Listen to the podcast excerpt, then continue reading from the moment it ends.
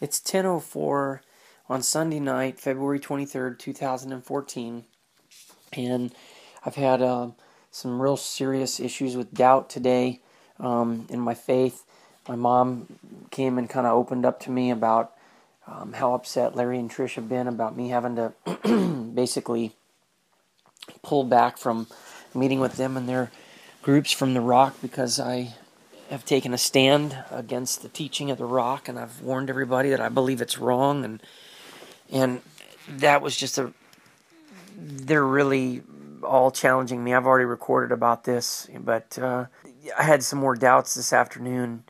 I went to a new church today for the second time and got to meet some really nice people, Matt and April, and um, then Lori and Thomas, and they invited me over tonight to the pastor's house, Pastor Paul, and um, went over and met some people, and it it was nice. It was it was it was nice, and I'm looking forward to getting to know the people better. And it's a um, it's a very much more peace filled uh, church, and it they could stand to have a little bit more enthusiasm about some things. They're aware of that, and they're working on that. But they um, overall, it's just a real very comfortable, friendly feeling church.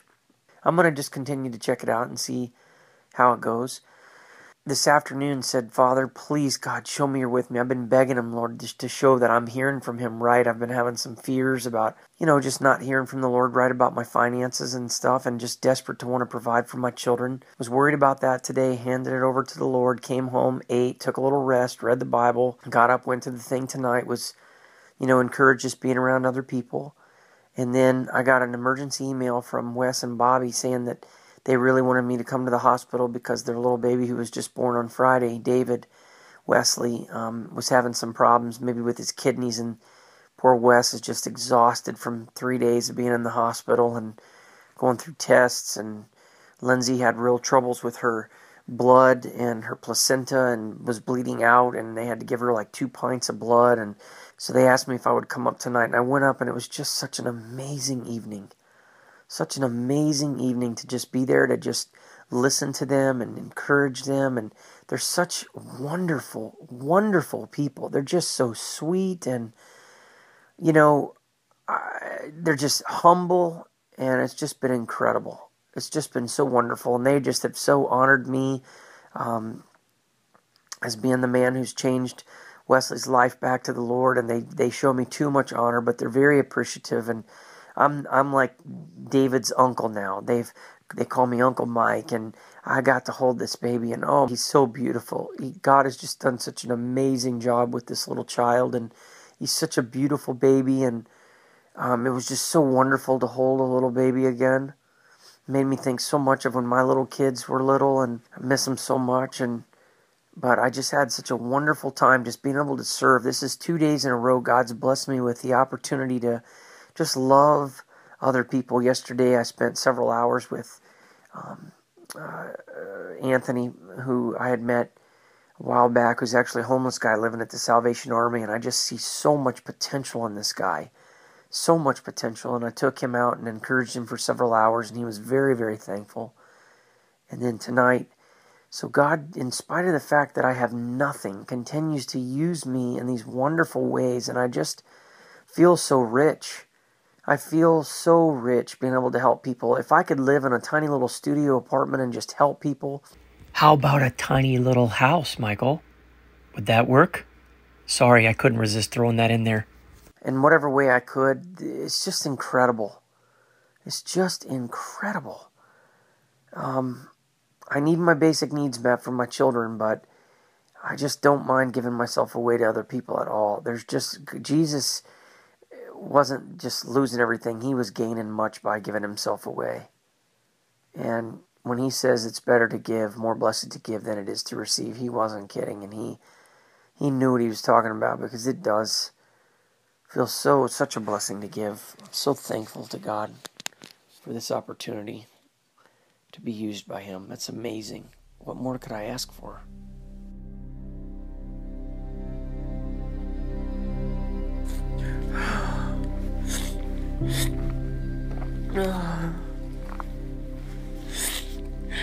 It's 11:48 on uh, February 24th, 2014.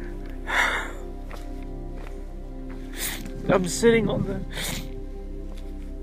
I've been sitting on the cliff up here at the top of Cecil Ashburn Trail.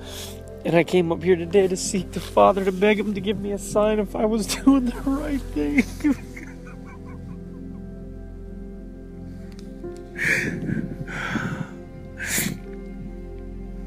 I've been so afraid the last couple of days that I've messed up and I'm not hearing from the Lord right, and that I'm just jeopardizing myself and my children.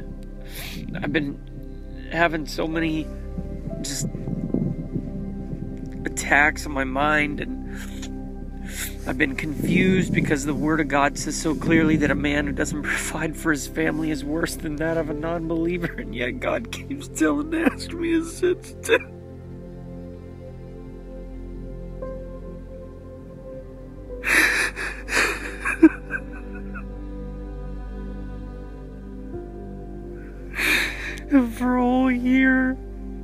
I've been sitting still and I haven't made any money and I haven't been able to pay any child support and God just keeps telling me to sit still and it goes against everything everybody says and against everything I believe and I want.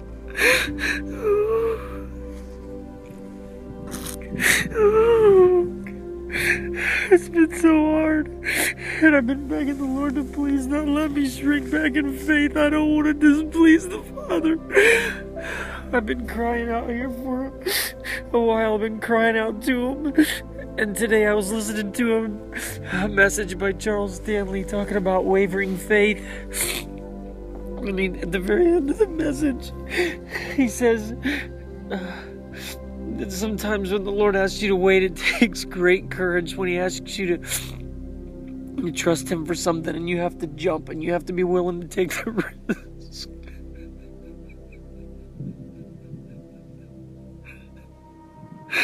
And ever since I got the core reversal, it's been so hard to trust the Lord because it seems like it was it was all taken away. It seems like all the words that he told me have gone away. And so I've been begging him, please God, just give me a sign, please speak to me. I sat in the dark this morning inside the bathroom just with no lights, nothing. I sat on the floor. And I just begged the Lord, please speak to me. I need to I need to hear from you, Lord, and I didn't hear anything. And so I just I prayed and then I knew I needed to come up here today and I'm being mocked and ridiculed and every single word that comes out of my mother's mouth is an intent to prove I'm a fool and constantly say how my life doesn't demonstrate that that God is with me at all. And I keep mentioning, you know, that I'm still waiting for Laura and God still hasn't delivered me, and just all of these things. And my situation is so humbling. I don't have anybody that I can talk to about it. Who would believe me? because it's like God is asking me to violate His word in this way and I just know that he's asking me to do it, and I just keep begging him to give me a sign. And I sat up here and I listened to those messages, and I decided that I would turn it into a into a message. And I got the video camera out, and I set the video camera up just to film me sitting here on the edge of the cliff, thinking about it. And when I got up.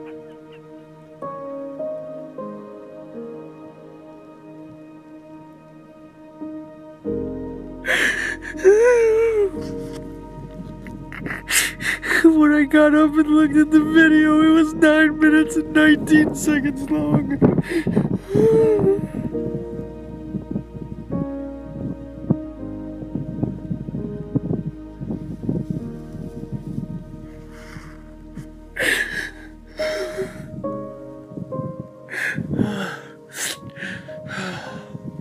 And I just told the father today, I was like, Lord, I haven't seen 919 in a while. I don't know if you still want me to wait. I don't know if I'm doing the right thing. I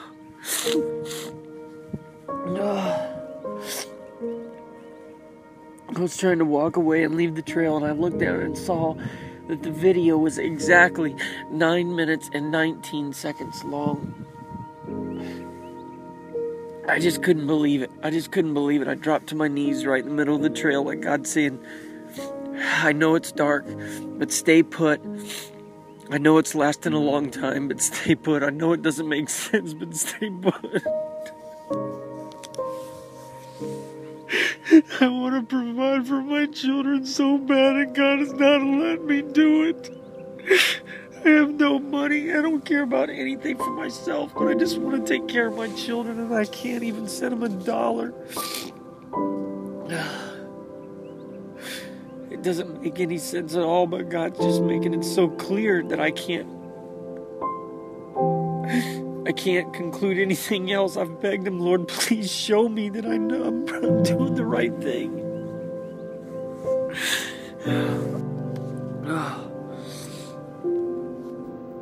Hebrews 5 7 through 9. During the days of Jesus' life on earth, he offered up prayers and petitions with loud cries and tears to the one who could save him from death.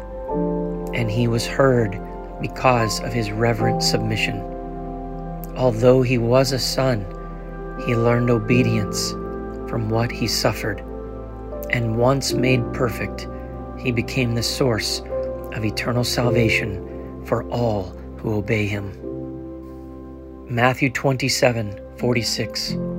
About the ninth hour, Jesus cried out in a loud voice, Eloi, Eloi, Lama Sabachthani, which means, My God, my God, why have you forsaken me? Deuteronomy 8 2 through 3.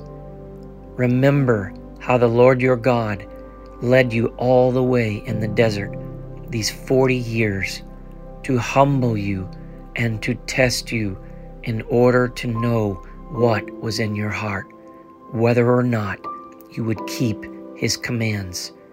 He humbled you, causing you to hunger, and then feeding you with manna, which neither you nor your fathers had known, to teach you that man does not live on bread alone, but on every word that comes from the mouth of the Lord.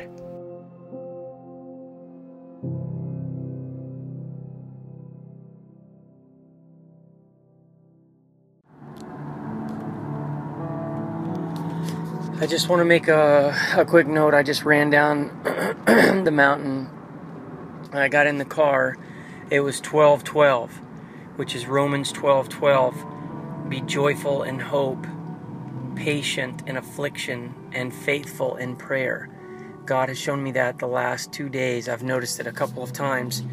And also, I forgot about the fact that over the last couple of days, um, when I've been getting down, I have been seeing uh, the number 401 quite often, and that is uh, the scripture. Actually, I saw it yesterday and I saw it today, and that is the scripture that comes from.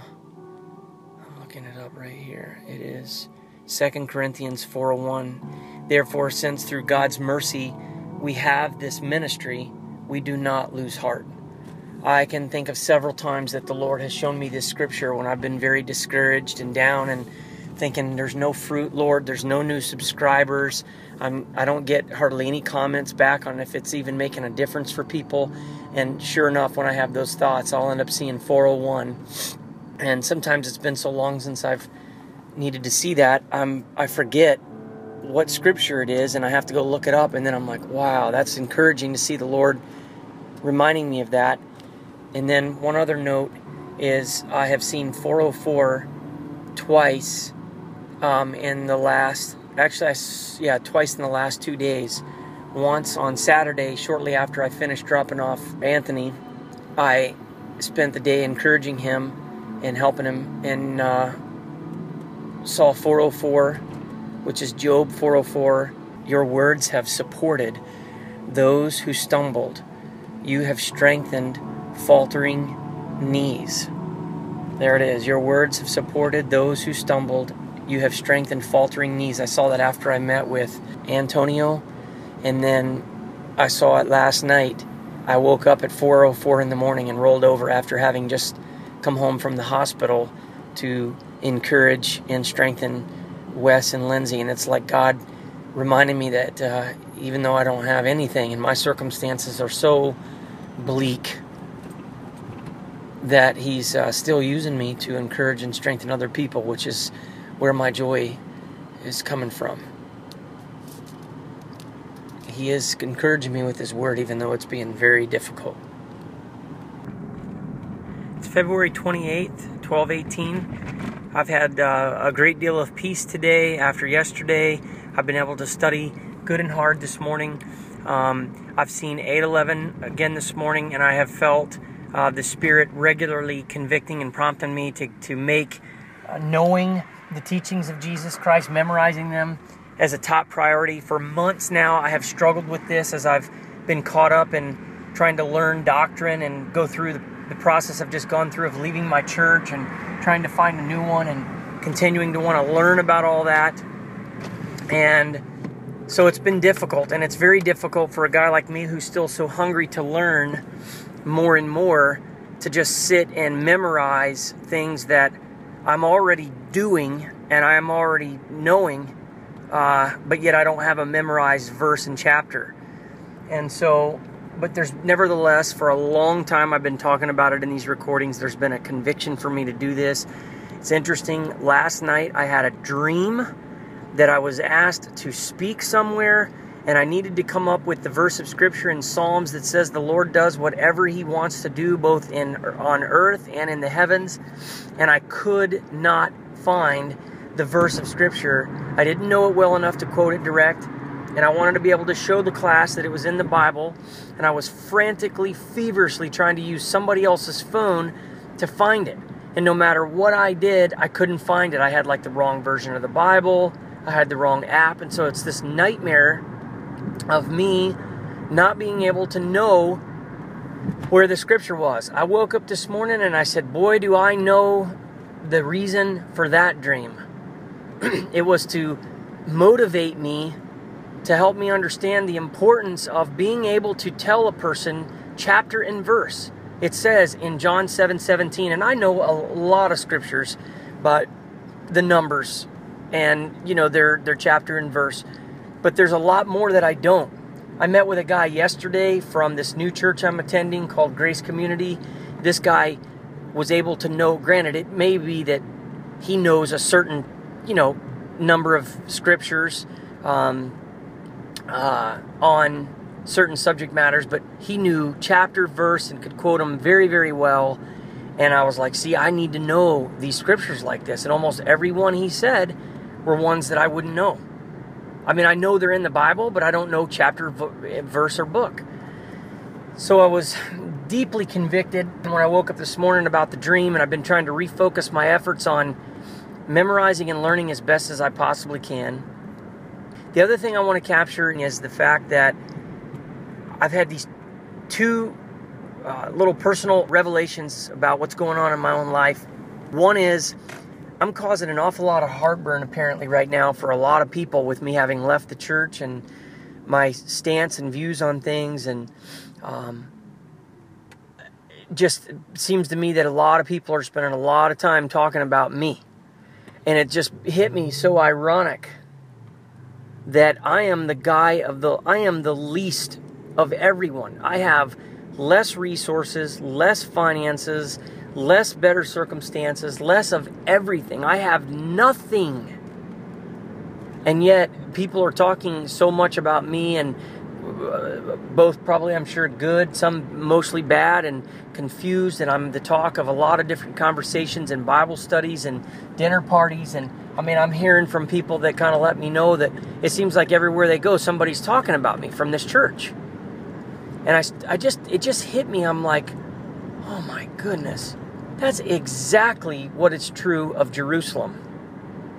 Jerusalem is the armpit of the world. It is the and I mean the armpit of the world, not God. It is the apple of God's eye, but to the world, it's the armpit. People despise it, they hate it, they talk about it, they fuss about it, they fight about it, they debate about it, they trip over it, they war with it, they despise it, they hate it, they shame it, they slander it. And it has no resources, it has nothing. And yet, It has everything because it's the apple of God's eye. And I, I don't want to dare compare myself to Jerusalem, but I just see this principle. Same thing could be said of the, the, the disciples. They were shamed, despised, mocked, ridiculed, and, and they had no resources, and yet they caused so much unrest and tension amongst the religion people, the religious folks, the false disciples. It was incredible. And reaffirmed for me that one of the tests you can know if you really do are you real, a true disciple of the Lord Jesus Christ, if you don't have some people that are hating you, that are despising you, you're most likely not a true follower of Jesus Christ. I mean, that is an absolute proof. And not because they don't like your personality, but because the truth that you share is repulsive to them. If you don't have some people that hate you and are standing against you, calling you mentally ill, questioning everything you say, constantly trying to ensnare you and test you and catch you in a, you know, a, a trip or questioning everything you teach and all that stuff, then you most likely are not a true follower of Christ because Jesus said, Woe to you when all men speak well of you. He also says that remember when the world hates you, he says, because they are all going to hate you because of me. He says, but remember that they hated me first. You know, and he told them in advance, you will be rejected, you'll be despised, and men will do horrible things to you, and they will think that they are serving God by doing these things. How true is that of all disciples, false disciples? They think that what they're doing is of God. They think they're right, they think they're with, and that shows you how unbelievably deceitful deception is. That a person can totally think they're in the right with God and be slandering and questioning and all of this crazy stuff. So that's one thought. I'm having a very difficult time thinking right now. I've had way too much coffee and I'm, I'm, I'm having a major uh, drowsy. I feel like I have no energy. I don't know what it is. I'm trying to take these allergy pills, and for some reason, I feel like these allergy pills are causing me to be drowsy. And they're not supposed to be. Story for another day. The other thing I wanted to capture is that my mom has been trying to trap me. And I've been seeing that it's almost like how the Pharisees would try to trap Jesus. My mom comes to me regularly now because she knows I don't want to have conversations with her and that we disagree completely on all the fundamentals of the faith. She continues to act like she's wanting to learn, but then she comes to me. She'll bring a passage, a very controversial subject. She'll say, Michael, Michael, you know, I'm, I'm reading this, and this just so happened to come up in my readings the last couple of days, and I've really been thinking about it. And, well, I'd like for you to read this and tell me what you think this says. And this has happened multiple times now. And most often, that ends us up into an argument where my mom will say, Well, I just don't agree. So she'll come to me. It's 777 right now on my, on my odometer. Thank you, God, for that amazing. The thought is that that is her basically the enemy trying to, to trip me up, trying to look for a way to get me back into the argument. If I could describe this scenario, my mother fully believes she's right, although she may has admitted she's confused on some things. But she believes that, that her and her group are right and that I'm the one that's wrong. And so her attempts are are trying to prove me wrong. It's not that she really wants to know what I think because she wants to know more about it. It's because she wants to be able to try to show that I'm wrong. This is exactly the way the Pharisees approached Jesus. It's always that trying to catch him up and trip him up. And this is just such an evil. I don't hold my mom responsible for this. I know who the real enemy is. Um, it is my mother's fault for participating as long as she has in this, but I'm going to continue to forgive and um, be nice to her. And God has just given me a wonderful, wonderful uh, strength and endurance for this that I'm able to continue to learn and discern these things. I would have never been able to see these kind of things before. But now I'm able to discern motives. I'm able to see what's going on and read between the lines and, you know, take a couple of minutes before, you know, I make a, a response and I'm able to then make a better decision. I gotta drop these books in here. I'm seeing things that I haven't seen before. Here I am, this little no resource having guy, and uh, people are belly aching over me, and then my mom trying to suck me into a, an argument. The enemy always is looking for engagement.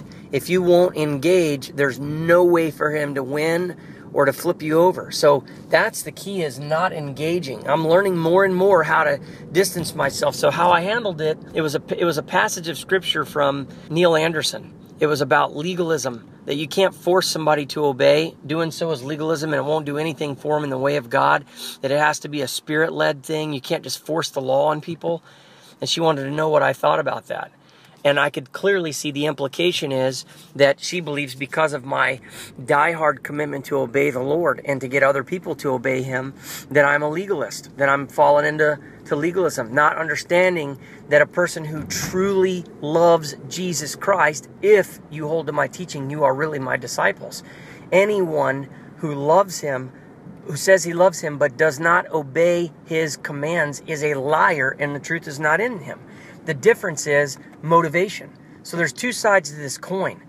Yes, if you obey out of obligation because somebody else is holding it over your head and your church is telling you and pounding the rules, and that's your desire is to be a rule follower, then you're wrong.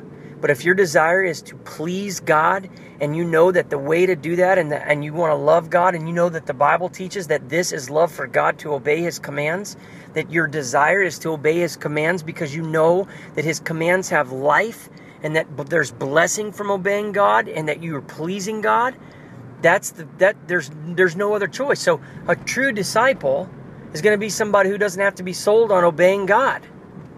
So I could see that she was bringing that to me to try to suggest that to see if I would say, "Oh, well, I'm being legalistic." And I just went to her and I handed it to her and I said, "Oh, I agree 100% with everything the guy's saying. If you obey God, for it to be of loving uh, loving nature to God, has to come from the inside out, not outside in. Absolutely agree 100%. It's 204 on February 26th, 2014. It's about 39 degrees out today, very cold day. And I'm out on uh, the trail here and have had a very wonderful, completely alone time with the Lord. Not another soul has been out here. Pulled into the parking lot, only car in the parking lot. I was able to go out on the trail and just lift my hands to the Father and praise Him and thank Him. And as I did that, because I feel such freedom to really worship the Lord the way I want to when I get alone, I know this is why Jesus would regularly go up to the mountainside to pray there's a freedom when nobody else is around to literally just be able to enter in and worship God. And I just began to praise Him for um, just all the things that He's doing in my life and for making me wait so long and just the continued differences I see in my heart that are happening on a weekly basis. Where, you know, months ago I would have thought, wow, man, I'm really here now. You know, gosh, I've, God has really changed, and yet there's still constantly so much more work that He's doing and so much more improving in my heart, uh, deeper levels of contentment, um, greater commitments to purity, um, just uh, g- uh, bigger, uh, bigger capacities for patience. Um, just wonderful, wonderful things that God is doing. And I just find myself praising Him and thanking Him that even though my circumstances have been so difficult for so long, they have so shaped the person I am becoming. And they're ordained of God. So it's God that's doing it. He just uses the circumstances as a tool in his hand. And I came out here today and I just said, Father, I've been putting my eyes on my circumstances, Lord. I need to put them back on you. And I just want to tell you that I'm sorry and I repented for any moments of unbelief or doubt. And I just told him to please have mercy upon me, that I really am just a worm of a man. And I'm so capable of putting my eyes on, on the things going on rather than on his promises and on what he has spoken to me. And so I just redeclared my faith in him and, and uh, told him how much I loved him and, and, uh, really just reaffirmed my faith for Laura. And I said, Father, look, you know, people are making fun of me. Uh, my parents and their friends and stuff are saying that I've told the world about Laura. I mean, goodness gracious, I told maybe six or seven people, and of course, I'm sure they've gone out and told other people. I mean, and I don't mind telling people about it at all because when it comes true, they they'll be the ones that say, "Whoa." You know, I mean, if I wouldn't have told anybody, and it wouldn't, God would have had His glory robbed of Him, and so uh, I do find an interesting note on Laura that's been really very interesting to me is that I have had some thoughts like in the last couple of I'd say the last couple of weeks where I I have not been thinking about her as much. Um, obviously, I've been going through a lot, but I looked at her picture the other night, a picture of her and the kids for the first time in weeks. Really, almost was kind of like, "Wow, Lord, is that? Do I still have the the desire for her? Because why am I feeling so just content? Like." no big deal. Like I used to have this this burning desire for her, and very strong desire, obviously. And uh, now I'm just kind of like it's just been growing over the last couple of months. Just this total contentment, and it's so unbelievably strong that it actually kind of worried me. It made me feel like, wow, do I not like have these feelings for Laura anymore? Or, you know, was this just like, what, what's going on here? And that lasted for a little while until I got to a place where I realized what an amazing, just truly astonishing work of God's grace it has been in my heart to get me to a place where I'm that content. I've, I've mentioned it in a few journal entries previous that, that contentment is now on the top of my list as one of God's greatest gifts in this earth. And people always want things, they want stuff, and they go to God, gimme, gimme, gimme. and I know that God delights to give things to his children because I delight to give things to my kids. But I don't give them something every time they ask.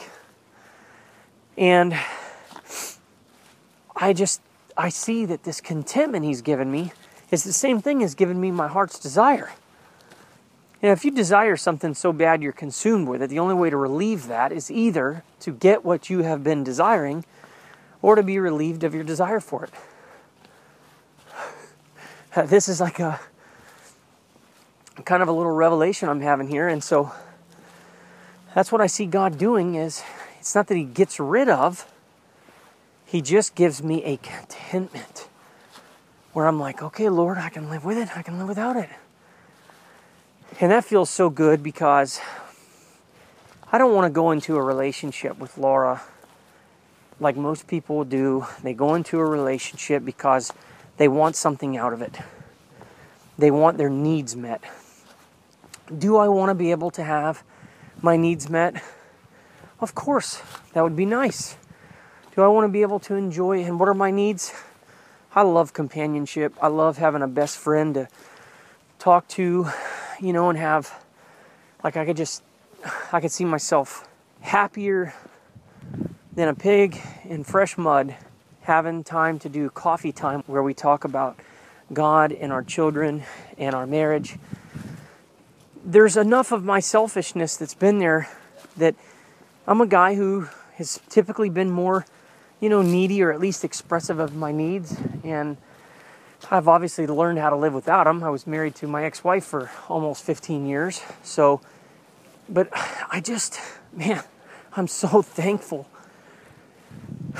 I just, I, I realize that God's timing is absolutely amazing. And I just, it's so, ironic that I would be thanking Him as deeply as I am for making me wait so much longer than I've ever wanted to wait for any of these things. It's it is it is I had in theory I believed in theory when I started heading down this road that God would would only give me these desires of my heart after I got to a place where they were no longer desires of my heart and at least they're no longer kings of my heart. I remember Abraham Lincoln is quoted as saying that the only person that can handle power is the man who doesn't want it. And I feel like that there is something so true about that. And obviously, God knows each one of us. He knows what our spiritual bents are, our dispositions are. He knows what our, you know, quirks and qualms and weaknesses are, and and they're different for everyone. And so He's able to shape circumstances such that they become the exact tools in His hands to shape that weakness, to cut off that square edge, whatever it is He wants to do to form us and make us.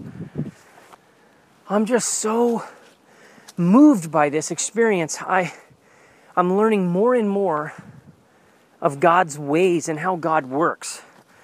You know, you can't read this in a book. You can't even get this out of reading the Bible. You can you you really know it when you experience the ways of God that you see in the Bible in your own life and in your circumstances.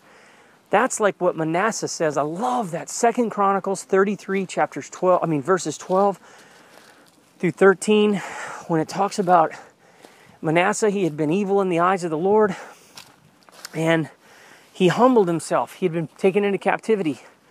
He humbled himself and really petitioned the Lord. And the Bible says that the Lord saw his humility and basically turned the whole situation around, returned him to his throne in Jerusalem, took him out of captivity, returned him to his throne in Jerusalem. And the Bible, that passage ends with one of the most important scriptures.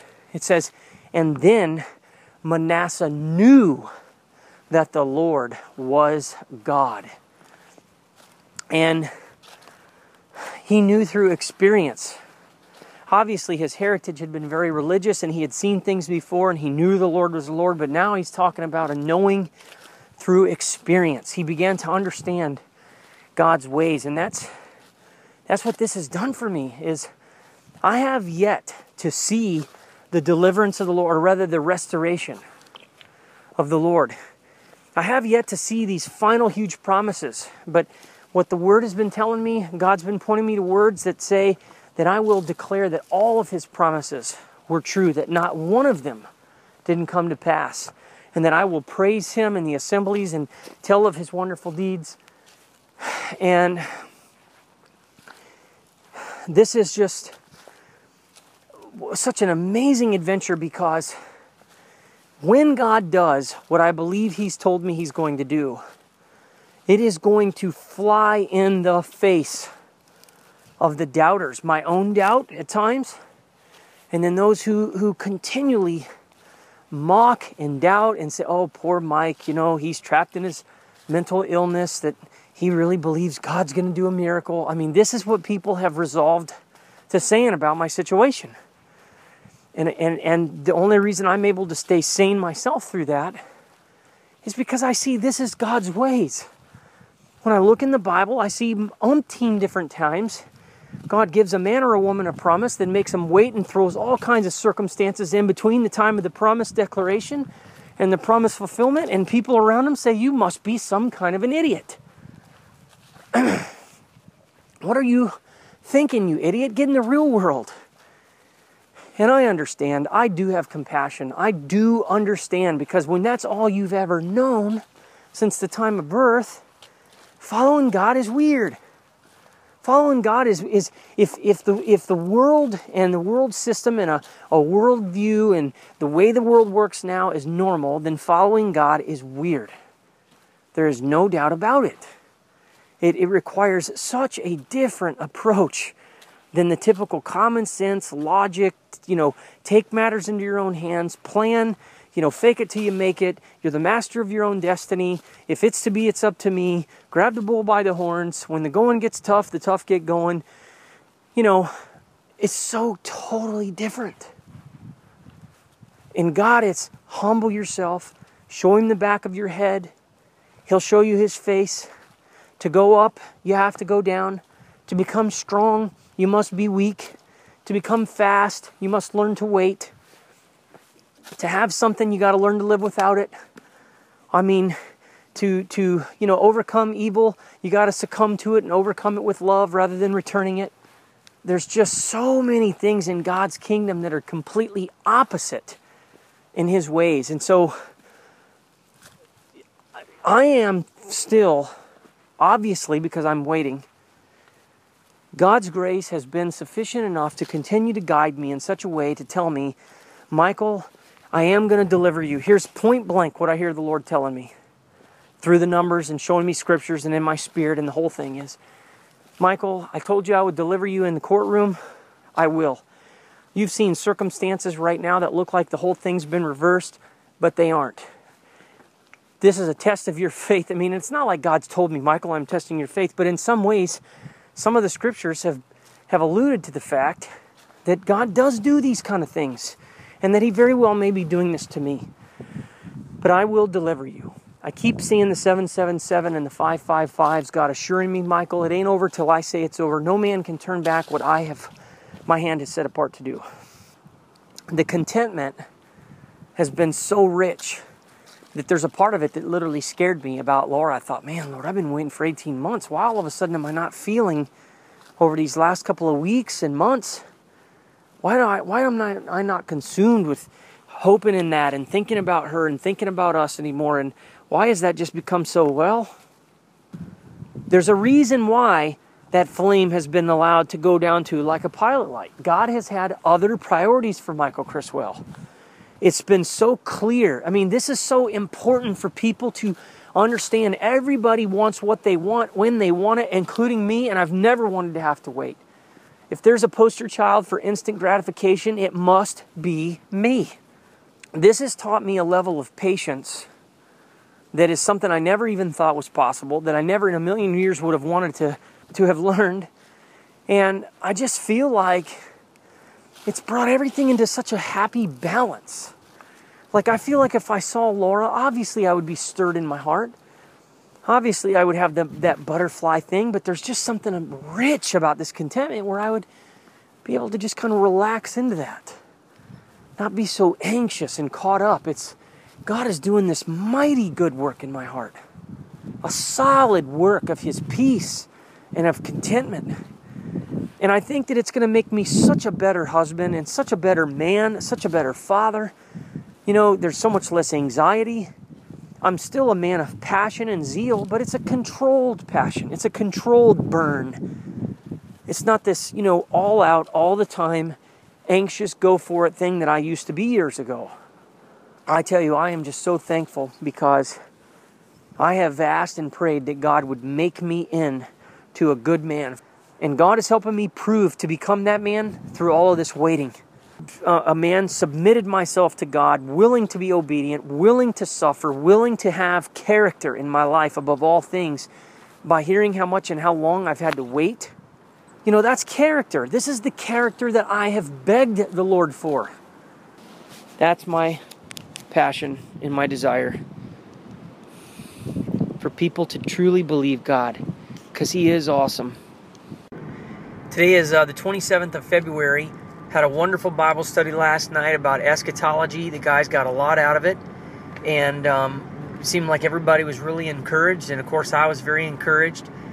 Woke up this morning feeling very tired, had a very bad headache. I woke up late. I didn't even get out of bed until, believe it or not, the clock turned to 6:16 of all things as I was stepping out of the bed. Woke up thinking about doubts. It's only 20 something days until it's time for me to go get the children. I don't have any money. And I'm thinking to myself, God forbid that I should have to tell them two vacations in a row that I've missed them to make it to where I went a whole year without seeing my kids. And just the terror of that just kind of started to overwhelm me. And so then I thought, okay, do I really believe what I'm preaching here in this moment? Do I really believe that God is in control of my life? Do I really believe that He's everything that His Word says? Do I really believe that He's guiding and directing my steps? Have I so quickly forgotten what He just did two days ago when I begged Him for a sign on the mountain? I'm recording a video and I went and tried to stop the video and it wouldn't stop and it kept going and it kept going and it kept going. And when it stops, the video length is 9 minutes and 19 seconds. Numbers 919 Michael Commentary. this is one of those remarkable details that was not included in the recording that you heard where I'm crying in the moment that it happens. I guess I was too emotional to have captured it. But what is so absolutely amazing about that day is I had set up, turned the camera on myself on that cliff, got out the message I wanted to get out. And when I went to stop the video, the video camera would not stop. It would not stop recording. No matter what I tried, it just kept recording. And so finally, I just kind of gave up. I put my phone in my pocket, hoping that eventually it would either run out of memory or whatever and it would stop. And that's when you hear me in the recording where I say I stop on the trail to look at the video and find out that it has stopped in my pocket by itself quote unquote, by itself at 9 minutes and 19 seconds. So you can see this was no coincidence that I just so happened to record a message that was 9 minutes and 19 seconds long. This is clearly God intervening even in my technology, which I've seen multiple other ways and times, to get this message from me in a way that I can absolutely know this is from Him. I need not fear. How incredible of an example that is from all the times I've told you that I'm not as strong as you think I am, but that God has reached through in moments of desperation with His glorious divine providence and guidance and help to give me that encouragement I needed to keep going. And that was one of those. I mean, can you imagine that? Imagine you're begging God for a sign, you hit record on your video camera on your phone and it won't stop recording. You pop it in your pocket, walk a few, you know, 100 feet in the woods and open it up eventually to see if it stopped, and it had stopped at 9 minutes and 19 seconds. Hallelujah. End of commentary. Am I going to just throw all that away and put my eyes back on the circumstances, or am I going to continue to trust God even though it's difficult? I got on my knees. I confessed these thoughts to the Lord. I sat down in my chair and I began to focus my thoughts back on Him. I began to think of Bible verses and promises he will keep him in perfect peace whose mind is steadfast because he trusts in you. I began to think about all the scriptures about trusting in God. And then I started going through. I noticed that yesterday in the mail came a second copy of the March issue of In Touch magazine. I had already received two magazines at once, February and March, at one time a week ago. And now today, I noticed I got a second copy of the March magazine, and I'm like, something just said, hmm, I wonder if there's something in there the Lord wants me to see. So I picked it up and I began to read it before I read anything else, any Bible study or what have you. And I don't think I got two pages in. And it was talking about the the absolute cost of giving up waiting for the Lord and trusting in the Lord and shrinking back like Esau did and giving up his birthright for a bowl of soup just to relieve his temporary pain and his temporary circumstances. Instead of continuing to trust God, he quits and sells the best of the best for a temporary fix. He solves his own problem and ruins his eternal destiny. One might say, oh, well, this was destined to be because of Esau. Nevertheless, the principle is there for us to learn that what he did was a gigantic mistake. It was a huge mistake. So the whole passage was about persevering, and I had even thought before I started reading about 511 enduring. The article ends with a focus on James 5:11 and James chapter 1 consider it all joy my brothers when you face trials of many kinds all about persevering testing your faith and the importance of remembering the cost how much will it cost you if you quit and take matters into your own hands and try to solve your problem even though it looks impossible? It was written specifically for me to hear. I continued to go through the magazine and found another really wonderful article about the passage. Um, I should have it memorized where it's at. It's in uh, John chapter 12 or chapter 21 I can't remember. Verses like, actually, I think it's John 20, chapters, uh, verse uh, anyhow, this goes to show you I cannot remember and I need to know this. This is one of my memory verses that I'm struggling to remember, but it talks about it's Jesus saying that if a grain of wheat does not fall to the ground and die, it remains a single seed. If, unless it falls to the ground and dies, it remains a single seed. But if it falls and dies, it produces much fruit, many grains. And the whole message was about that part of a truth of Scripture is that fruitfulness in our life comes through our death. That it's when you put a seed in the ground and it essentially dies that life comes out of it. And I just see that that is my story so much, my season. It's all of our stories. But that is so much my season where I have been placed into the ground. I've been in this coming up on three years buried in the ground, and I've just continued to die and die and die and die till there's very little of me left anymore. And I barely breathe without God's permission. And then God is now producing all this fruit that's around me because I'm dying. And the more I die, the more fruit that's being produced. And it was just so wonderfully encouraging. I've had two um, real big needs to minister to people this morning. I have a friend who's recently had a baby named Wes, and Wes has had a dramatic spiritual experience through this, but he's also in a situation where he's lost so much sleep and I think been under so much stress that he is starting to um, he's starting to get overboard. He's starting to act very strange, and I'm just trying to minister to him and his family and help encourage him to get some rest and finding all kinds of scriptures for him to hold on to and trust and believe. And I got another email that I read this morning from a lady who I've been uh, trying to minister to via email and one phone call in Mississippi. She's 74 years old. She's uh, had all kinds of difficulties in her marriage and she has been so frustrated because her husband is so mean to her and she has actually tried to kill him. She's gotten so frustrated at his constant remarks and belittling and just being so mean to her that she's wanted to kill him and she's actually stabbed him once. And um, she got a knife out in this email that she sent to me and got after him and said, you know, she started threatening him and she said, Michael, I feel horrible. I allowed Satan to get me again. I'm un disciplined and I'm thinking this lady's got so much pain and I'm trying to help her. The point of the story is that I asked the Father this morning to increase my faith and to strengthen me.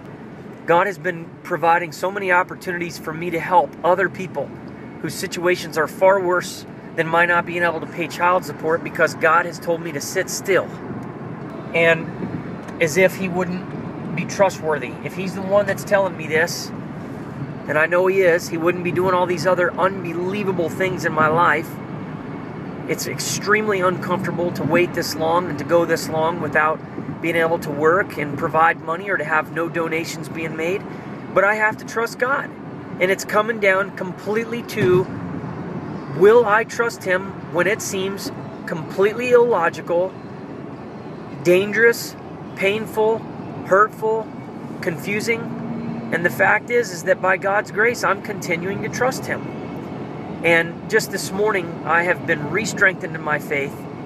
I feel uh, filled with confidence in the Lord, and um, I'm going to just continue to wait and press. And I find that if I were to switch right now and put my eyes on the circumstances and start thinking about what I don't have, and that I got 28 days until my, or 26 days until I'm supposed to be picking my kids up I don't have any money. I still can't make child support.